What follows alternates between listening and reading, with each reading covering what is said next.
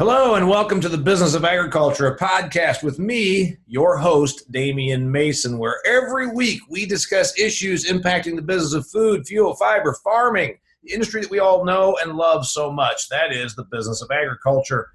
I've got a special guest today, a guy that I was on the circuit with. You know, that's what they say. You're on the speaking circuit. I don't really know where this circuit is. I'm not sure how one hops onto it, but I will say that this guy was at an event two years ago with me for Channel Seeds. His name is Matt Bennett. He runs Bennett Consulting. Smart guy, Illinois guy, farmer. Family used to have a grain elevator, and he now is a commodity trading guy because today we're talking about commodity Markets 101. That's right. The subject today, Commodity Markets 101. Maybe you're a brilliant trader. Maybe you completely understand this, but if you do, if you don't, you can always learn something. I decided to make this my topic because of what happened last week. We had a little volatility on the global markets because of soybeans. And we had a bunch of chicken littles in agriculture running for the exit, screaming fire. And I said, calm down. And that got some people worked up. So I decided, you know what? I've never pretended to be a commodity marketing, trading genius. I'm, I talk about consumers, I talk about things I know, and commodity markets, I'll just admit, I got a C in AgEcon 320 at Purdue University. I'm not a market trading volatile. It's not my thing. Matthew Bennett, welcome to the show. Thanks. I'm glad to be here. Appreciate being on. Well, I your enthusiasm is coming right through the microphone, Matt. I can tell you that. You know, I followed him just to give the audience a little thing. I followed my good friend Mr. Bennett two years ago. He got up and he talked about stuff that he really knows: trading markets, you know, supply g- graphs, grain charts. And then when I got up there, I'd say a full half the audience was asleep in their coffee, and I had to really work to get them. No, I'm kidding. Matt's a good guy; he knows a lot about this. I did wise apple him for having uh, a little, a little too much techno in his grain charts. Matt, talk to me. Yeah, so basically, uh, you know, just to reference what you just talked about uh, as far as the global grain trade, I will tell you, I just spoke, you know, as you would, as as you know, you've been on the circuit as well basically all winter. And in the last month or so, when we've been talking about tariffs, I just want to tell you this. Like I said, you know what? China's going to come out and propose that they're going to put tariffs on the soybeans. And the reason that they're going to do that is going to be uh, to buy cheaper beans. I, I, I, think that it's fairly obvious that the Chinese are as good a marketers as there are out there. So I think that uh, your reservations, especially whenever uh, uh, whenever basically people were saying it's going to take a while for this to even take place, even if we do see tariffs come to light. I think that you're uh, in the right there, and I think that that's exactly you know the market created huge volatility, a lot of opportunity for a lot of folks, which was nice to see. I'm glad that we saw it. And shoot, look at where bean prices are at today, better off than whenever they announced the tariffs. Uh, we are recording this just for our listeners' sake on April 10th. That's Tuesday, April 10th six days ago was the big meltdown that people, my anti fans on social media, were saying, You don't stand to lose a farm over these tariffs. I'm thinking, if you sold 100% of your soybean crop at the bottom today, first off, you'd be an idiot. Secondly, uh, you would be working on fear. And thirdly, are you really going to lose your farm? I don't know that I took the blame for that in any justifiable way. But here we are, it's a week later. Tell me where the markets are right now. Yeah, I mean, so basically, uh, you look at November soybeans today, and uh, you know you had a report out, uh, and basically what the the market said was, as far as U.S. and global trade, you're tightening the balance sheet a little bit globally, uh, but with the U.S., I mean, you're still looking at that 550 million bushel carryout. Uh, certainly uh, uh, a robust situation as far as beans go in the U.S., but demand is unprecedented. So whenever you look at a global situation where stocks are actually tightening, uh, it was viewed as a friendly report. And so, you know, I think uh, November soybeans, you know, to close the day out were around 1050. I mean, a couple cents below. And, and, you know, obviously, you going into the January report a couple couple three months ago, you'd have given anything for 1050 soybeans. So uh, certainly in a really good situation as far as futures prices are concerned. Okay, let's talk about futures because you are, by the way, talking to Matt Bennett, Bennett Consulting, and he is my guest on today, the Business of Agriculture, talking commodity markets 101. I'm okay at this, but I don't trade grain. I cash rent my farmland out. I sell 12 steers each year to people for freezer beef. I don't sell stuff on the board. So I want to talk to a guy that knows all about this. That's why Matt's my guest. Basics of commodity markets. Let's start at the beginning. I've got a farm in Indiana. I've got, uh, you know, uh, I've got 40,000 bushels of corn. Take me from there. Right. And so, you know, a lot of folks have said uh, we need to manage risk, especially whenever markets are volatile. So, you know, a lot of folks might say 40,000 bushels, I'm going to sell those bushels not a minute before I harvest. And, and that has worked out for some people in the past. Uh, you know, I'm, I'm not going to sell anything ahead of time because there's no guarantees. Uh, but unfortunately, in the last uh, uh, last few years, we saw a lot of opportunities kind of come and go. Uh, last year in 2017, the high of the market was December corn around 417. Uh, the previous two years in 2015 and 16, the high of the markets were around 450. All three years, those highs were set in the middle of summer. So a producer, uh, I know, don't really they don't really know exactly what their production is going to be, but hedging some risk or managing some risk is specifically what we're talking about. And so, to do that sort of a risk management, uh, maybe first of all, you can sell ahead of time at the elevator. You know, may just make a forward contract sale. Uh, that's one thing that you can do. But some producers are a little bit concerned with locking in physical bushels, and that's where hedge accounts come into play. So, you know, you can open a hedge account. Opening a hedge account doesn't cost you a dollar uh, but when you open a hedging account, a hedging account, basically you're putting yourself in a situation where you can put some, you know, take some risk off the table uh, by using paper trades, whether you're talking options or whether you're talking futures contracts. All right, explain the two of those. Let's just say I've got somebody listening, and and she's a, a, brilliant agronomist, but she doesn't know anything about grain marketing. I'd say I've got a guy out here that's listening, and he he sells John Deere's all day long in uh, in Mississippi, but he doesn't know about grain marketing. You just used a bunch of words: forward contract, hedge account, options. Talk to me. Right, and so uh, as far as a forward contract goes, it's physical bushels with the elevator that you're you're, you're promising to deliver so many bushels uh, at the fall, or maybe you're going to forward contract for January. You can forward contract at all times of the year. Uh, you may have the bushels on hand in the in the harvest, and you decide to forward contract for spring because you've got bushels in the bin at home that you don't want to sell yet. Uh, so that's a forward contract. So I go to I go to the elevator. Talked about I go to the elevator and I say, I've got my 40,000 bushels of corn. I'm going to forward contract 10,000 bushels in January because that's when I want to take my income. I want to take another 10,000 in March, et cetera, et cetera, et cetera. And then uh, you just run your numbers and say, this makes sense for me. This is when I need my cash flow. This is when I need my income. This is when I want to avoid taxes, whatever, whatever, whatever. That's why you forward contract the actual physical bushels, correct?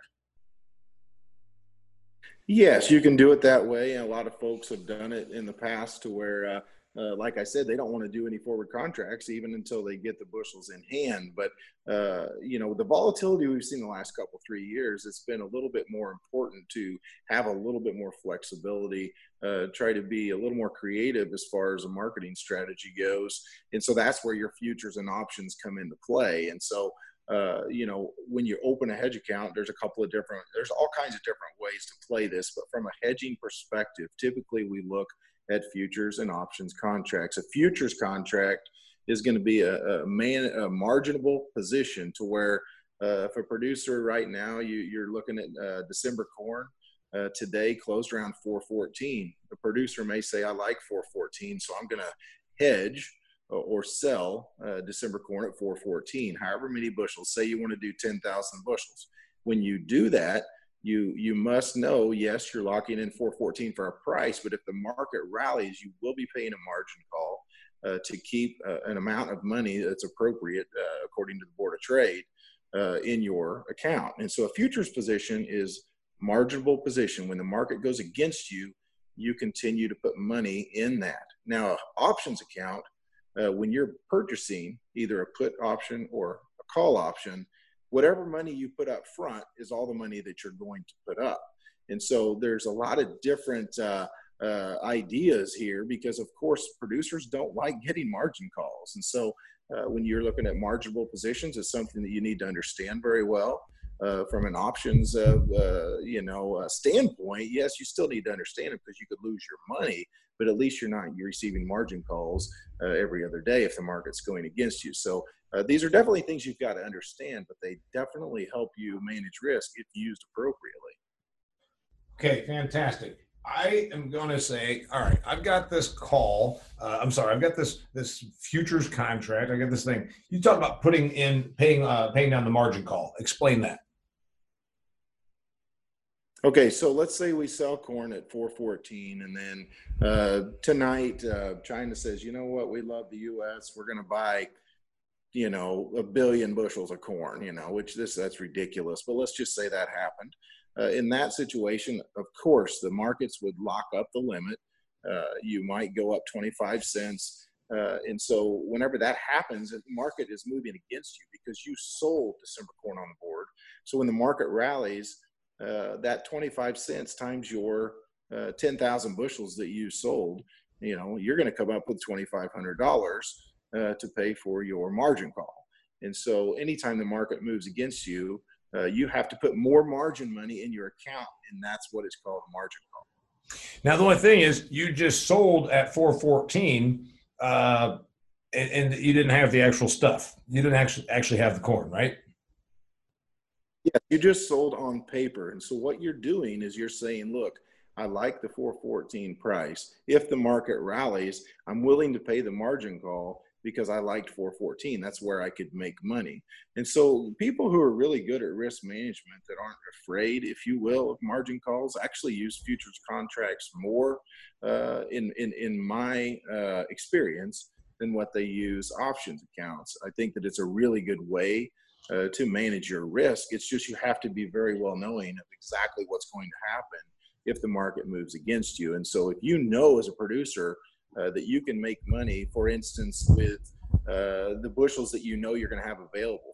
If a producer is buying crop insurance, you know how many bushels you're going to have available, even if you don't raise them uh, to offset uh, with a futures price. In that situation, uh, absolutely, you lock a price in, and then you, uh, you know, if you have to pay a margin call, you pay the margin call. Whenever it's time to deliver the grain, you liquidate your hedging strategy and sell your corn on the same day. That's what's called a hedge. Now, some producers might be tempted, uh, depending on what the market's doing, to sell the corn and keep the hedge, but it's no longer a hedge in that situation. It's what's called a speculative trade. And speculative trades are something that uh, there's nothing to offset uh, whenever you have the market move against you. A hedge, uh, as the market goes up, your cash value, uh, the value of your commodity, if you will, or corn that's out in the field continues to go up and you're paying a margin call. So they're offsetting positions. A speculative position, whatever you lose, that's what you lose because you have nothing to offset it. Got it. So I'm I've got there I've got my corn in the field that's going up in value, and that's that's uh, offsetting the fact that I had to give uh, twenty cents or whatever it is against my margin call for the four fourteen. Absolutely. Right. So so basically, if, if say you pay a twenty cent margin call, a true hedge, the way it's supposed to be working, is that if you're paying a twenty cent margin call, then the value of your cash corn better be worth uh, another twenty cents. Now, there's a thing that comes into play here uh, called basis, to where uh, you know uh, when you're in a situation uh, where you have grain on the farm, for instance, uh, what we tell producers is that grain elevators typically have made their living by hedging out into the deferred contract. So in the in, in the fall of the year, basis is the widest. So basis is essentially it's how bad does the processor want the corn. You know, and the reason why your cash versus the futures, which is basis, the reason why the basis is so wide during harvest is because there's so much corn coming in. It's not because the processor just wants to be a jerk. It's because there's so much corn coming in that they're trying to discourage uh, corn coming in, and so basis widens out. And what what elevators have done in the past is they've said, okay, when the, when the farmer sells me my corn, I'm going to go ahead and sell this corn because the elevator has to. They're mandated by the federal government. They go out and they sell the deferred contract. All right. So they might sell March or May corn. And what they'll end up doing is, is that the, you know, they already have the physical commodity. Whenever ADM or Cargill or Bunge wants the corn more than what they do today, that's when the basis gets better. And then the elevator system liquidates their hedge. They sell the cash and they they harvest the return, which is then the increase in basis. So playing the basis game for a producer, uh, anybody who has bins is something they need to get better at. Uh, we could do a two-hour segment on this, but basis is certainly something that we don't want to ignore. We could do a two hour segment on this, and you're taking me right back to Joe Yule's class in 1990, Ag Econ 320, and it's starting to really gel with me why I got a C in that class and not an A like I did in all my actual economics classes. all right, Matt Bennett. Well, answer, answer, me this. This is why you're the expert, and this is why you make a living. Talk to me about basis right now uh, with the, the whole soybean thing with China. Uh, if I want to sell a truckload of soybeans today in uh, Windsor, Illinois, uh, how much am I going to be getting for those cash soybeans? You know, actually, uh, basis has been fairly good locally. You know, we we're running about twenty cents under the front month contracts, which would be the May contract.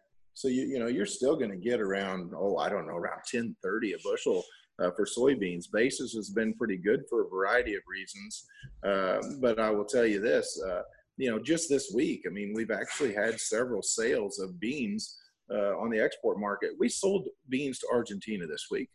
You know, what's that tell you? That tells you the Argentina crop obviously wasn't very good.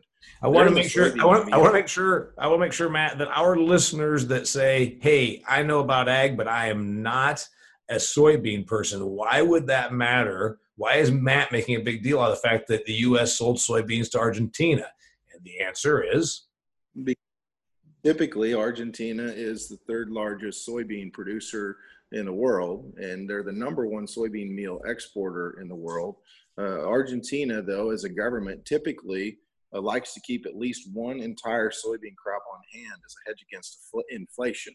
And so uh, they're having a significantly smaller soybean crop this year due to drought than what they typically have but they don't want to lose their soybean meal exporting business. So they're buying U.S. soybeans, which happen to be the cheapest beans on the world market, inflation adjusted, uh, and they're going to crush those beans and then export them.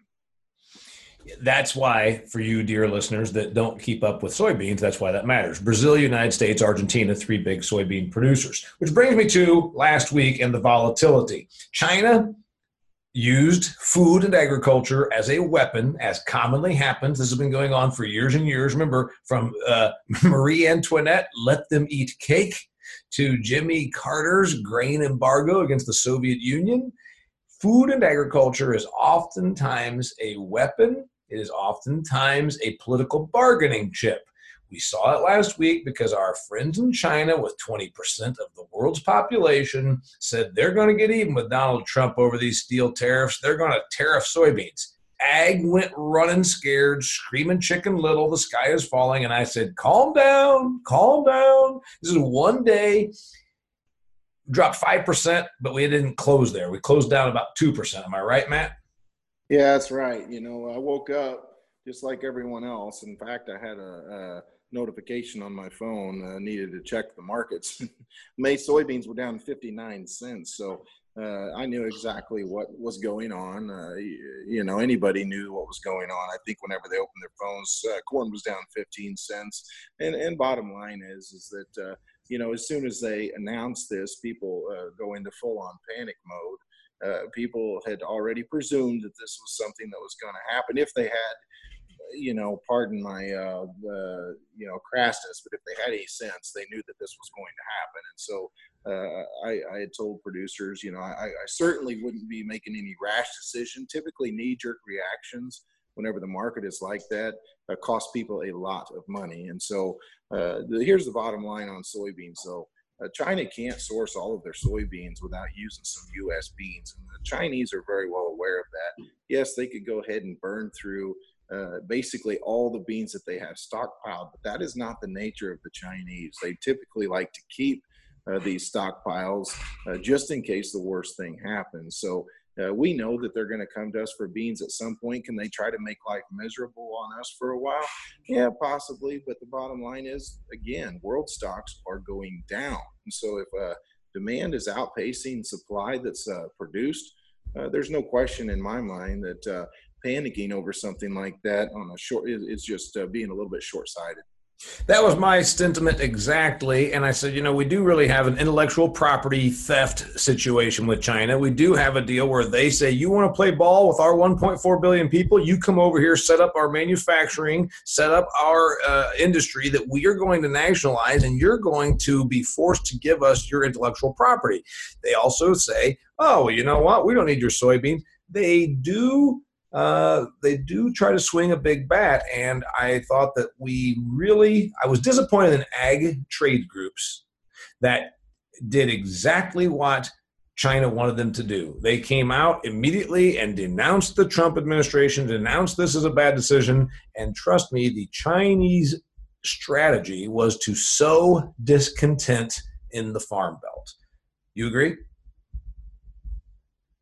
Yeah, I mean, I think uh, you know, I, I guess uh, all we've been hearing about is that farmers, you know, elected President Trump. Uh, and, and, last time I checked, there was about one to one and a half percent of the U.S. population uh, engaged in uh, uh, production agriculture. So I'm pretty sure that we didn't elect him on our own. I think give, that, it gives us a lot of know, credit. Gives us a lot of credit, doesn't it? They think that three million, three million out of 320 million did all that. Right. When you look at the map, obviously rural America was very pro Trump. Uh, that there's no question that that was the case. Uh, so producers would be presu- presumed to be uh, very much pro-Trump, and I would say that that was that was probably pretty accurate. But the bottom line, I, I think, whenever you look at this, you know, I don't want to speak for any specific trade groups, but uh, the bottom line, in in my opinion, is that the, this is a volatile industry that we're living in. Uh, producers are much more inclined to be able to navigate this sort of volatility than what they've ever been before, and I don't think that having a sky is falling uh, mentality is probably going to, uh, you know uh, be the best possible thing for producers, especially in a time of stress. I mean, there's no question. You know, we've heard about, especially in the dairy industry. You know, uh, people have been posting suicide hotline. I mean, some of these guys are falling under a very significant amount of stress due to things that are out of their control. Uh, is this something that's out of our control? Well, you know what? If the Chinese government came out and said, "Look, we're not going to buy any beans for the next five years because your president's a complete jerk," yeah, I'd probably panic just a little bit. But that's not what they did. No, and it's not what's going to happen, Matt, because uh, it is a global supply and it's a global demand. And they can say we're going to grab our beans from Brazil or some other place. Then we'll say, okay, well, they're, then they're going to go somewhere. I've also pointed out that trade is not the silver bullet that many in American ag believe it is. It was 30, 40, 50 years ago, but Ukraine learned how to make soybeans, and South Africa learned how to make corn, and India learned how to grow wheat. We can't view trade as the silver bullet, like, oh, well, if we just get China to be our friend, we're all going to be back to sat, fat and sassy. I don't think that's the case because the globe has a lot of, well, as you just pointed out, the globe has had too much milk for 35 years, as an example.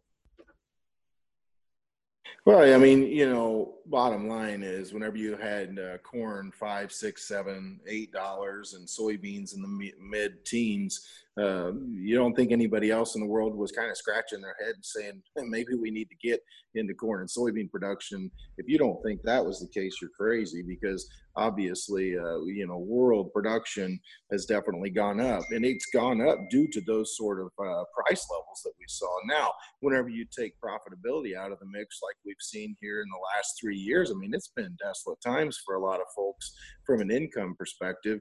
Uh, a lot of producers have said, you know, what, we're going to back off. I mean, why do you think we only had 100 and uh, 177 million acres of corn and soybeans combined when most people were talking more than 180 it's because producers weren't as excited about planting whenever uh, prices were sub 10 and sub 4 so uh, everyone else in the world is in the same boat you know. Whenever there's money to be made somewhere they're going to show up.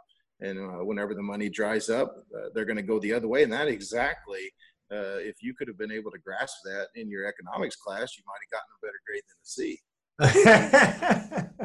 Remember, I got A in all of my economics classes. It was grain trading. Okay. It was grain trading that I got a C in because I never was really into the grain charts. It was just was not my thing. But I understand it, and I understand it better now. Uh, here we are, Matt Bennett. In case you somehow forgot who I'm talking to, with Bennett Consulting, sharp guy, smart guy, a grain trade guy. You're listening to Commodity Markets 101 for the business of agriculture. Biggest mistake people in agriculture make. You referenced it and you said without being calloused because i got my anti-fans on social media telling me that i was calloused i, I was insensitive I said no i'm not insensitive but this is after all a business and so in business one should try to make prudent business decisions and you have referenced that again and again ways to protect yourself from risk in a volatile business. It's always been volatile. What's the biggest mistake people make in regarding commodity marketing matt? I think one of the biggest biggest mistakes that we make is we don't treat you know our farm as a business, uh, and so I talk about this basically everywhere I go. Uh, you know, a lot of folks have had an issue uh, figuring up uh, break even prices for corn and beans, let alone costs of production in the past. And let's face it, you know, from about 2007 to 2014, uh, we made more money in ag country than we'd ever ever made in a seven year span, let alone maybe a 10 to 15 year span. And and it kind of spoiled us a little bit. Uh, you know, I, I, farm. You know, I know we talked about that a little bit before, but you know, I farm, and so. It, I mean, basically, I'm talking about stuff that I'm doing myself. And so, one thing that we've tried to do is help producers you know remove some of the emotion from this marketing by treating their grain marketing as you know a business we get a business plan together if you will but we call it a marketing plan we have a marketing plan uh, that goes into place that includes all of our production costs. Hey, you know what? If you don't have any off farm income, it includes how much money you're spending to live. Uh, you know, we're trying to en- encompass everything because at the end of the year, I want to know uh, not, alone, not only did I make money, but essentially did my investment uh, do anything? You know, did I have any return on my investment? And so uh, the biggest mistake I see folks make in ag is that, uh, you know, sometimes we just uh, aren't good enough at the business part of things. Uh, we've gotten really good at production. You know, uh, there's no question. We're producing some hellacious crops. I mean, yes, genetics have gotten better, but producers really work their tails off. the hardest thing, though, is marketing. And it's not because they're not trying, but marketing is emotional. And uh, one of the main things you absolutely have to do whenever you're trying to market stuff that's worth uh, this much money, whether you're talking corn beans or something else, uh, you have to remove emotion. And the biggest emotions I see guys struggle with is fear and greed. And if you can uh, learn to harness greed and just be okay with having a, a good, uh, productive year where you're actually making some money in these tough times, then I think you're going to be pretty happy. Tremendous advice. I actually agree. And I do talk a lot about fear from the standpoint of, uh, you know, I just posted on social media yesterday. I said, Does anybody remember the scene in It's a Wonderful Life where George Bailey skips out from his wedding uh, honeymoon and goes into the building and loan and he saves the Bailey building and loan while the townspeople are worked into a fear induced financial frenzy, and Potter, the town, the town shyster, has been on the horn telling these people, come and redeem your shares in the building and loan for 50 cents on the dollar. So who profited? Potter. Just like people say China right now, kind of doing the same thing. Fear drives people to do irrational things, and in a business, it can be very detrimental. Matt, you're a sharp guy. One thought, one tip, one idea, one concept.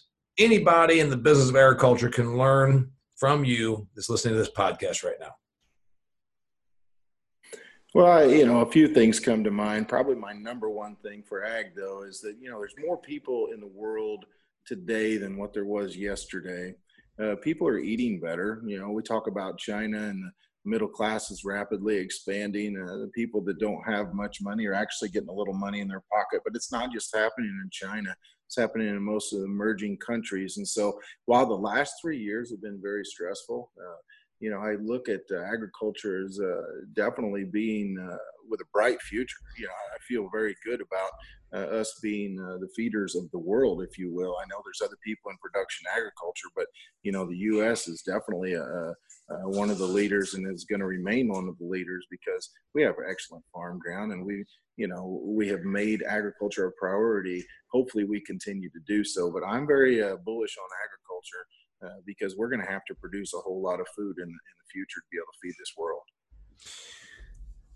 I agree with you. I would say that the other parts of the country, the world, have learned how to produce food also. But uh, as long as we realize marginal, below average ground is going to probably not be where it's at, because as you pointed out, we're amazing at production on our good stuff, like where you are in Illinois, and we're going to continue to produce more. But we have a lot of hungry mouths out there to eat it as well. I always talk about ag's great accomplishment. We were supposed to have over a billion people starving 20 years ago. We've pared that down by 200 million people. At the same time, the globe grew by one and a half billion people. So we're doing a lot of good things. Uh, I agree with you. It's been a little stressful. Matt Bennett, any other closing thoughts? No, I just hope everybody has a great year. I know that right now it's a little bit late for a lot of folks, but everybody knows that we can get this crop in the ground pretty quickly. I think I'm going to keep a close eye and see what happens in the upper Midwest if they're going to get to plant the corn that they need to because we get much under 88 million acres, and this could be a pretty interesting market this summer. I just want to wish everybody good luck this uh, this growing season. Matt Bennett with Bennett Consulting. If you have a spare moment while you're toughing out the cold and gray that much of the Midwest and Plain states are toughing out, go on bennettconsulting.net. Uh, this is Damian Mason. You've been listening to the Business of Agriculture podcast. I hope you enjoyed your Commodity Markets 101 with Matt Bennett as our instructor. I think he's going to come back. I think we're going to have him again. He's almost like a friend of the show right now. Anyway, thanks for joining. We'll be here again next week. I do appreciate you uh, being part of the Business of Agriculture podcast. Till next time.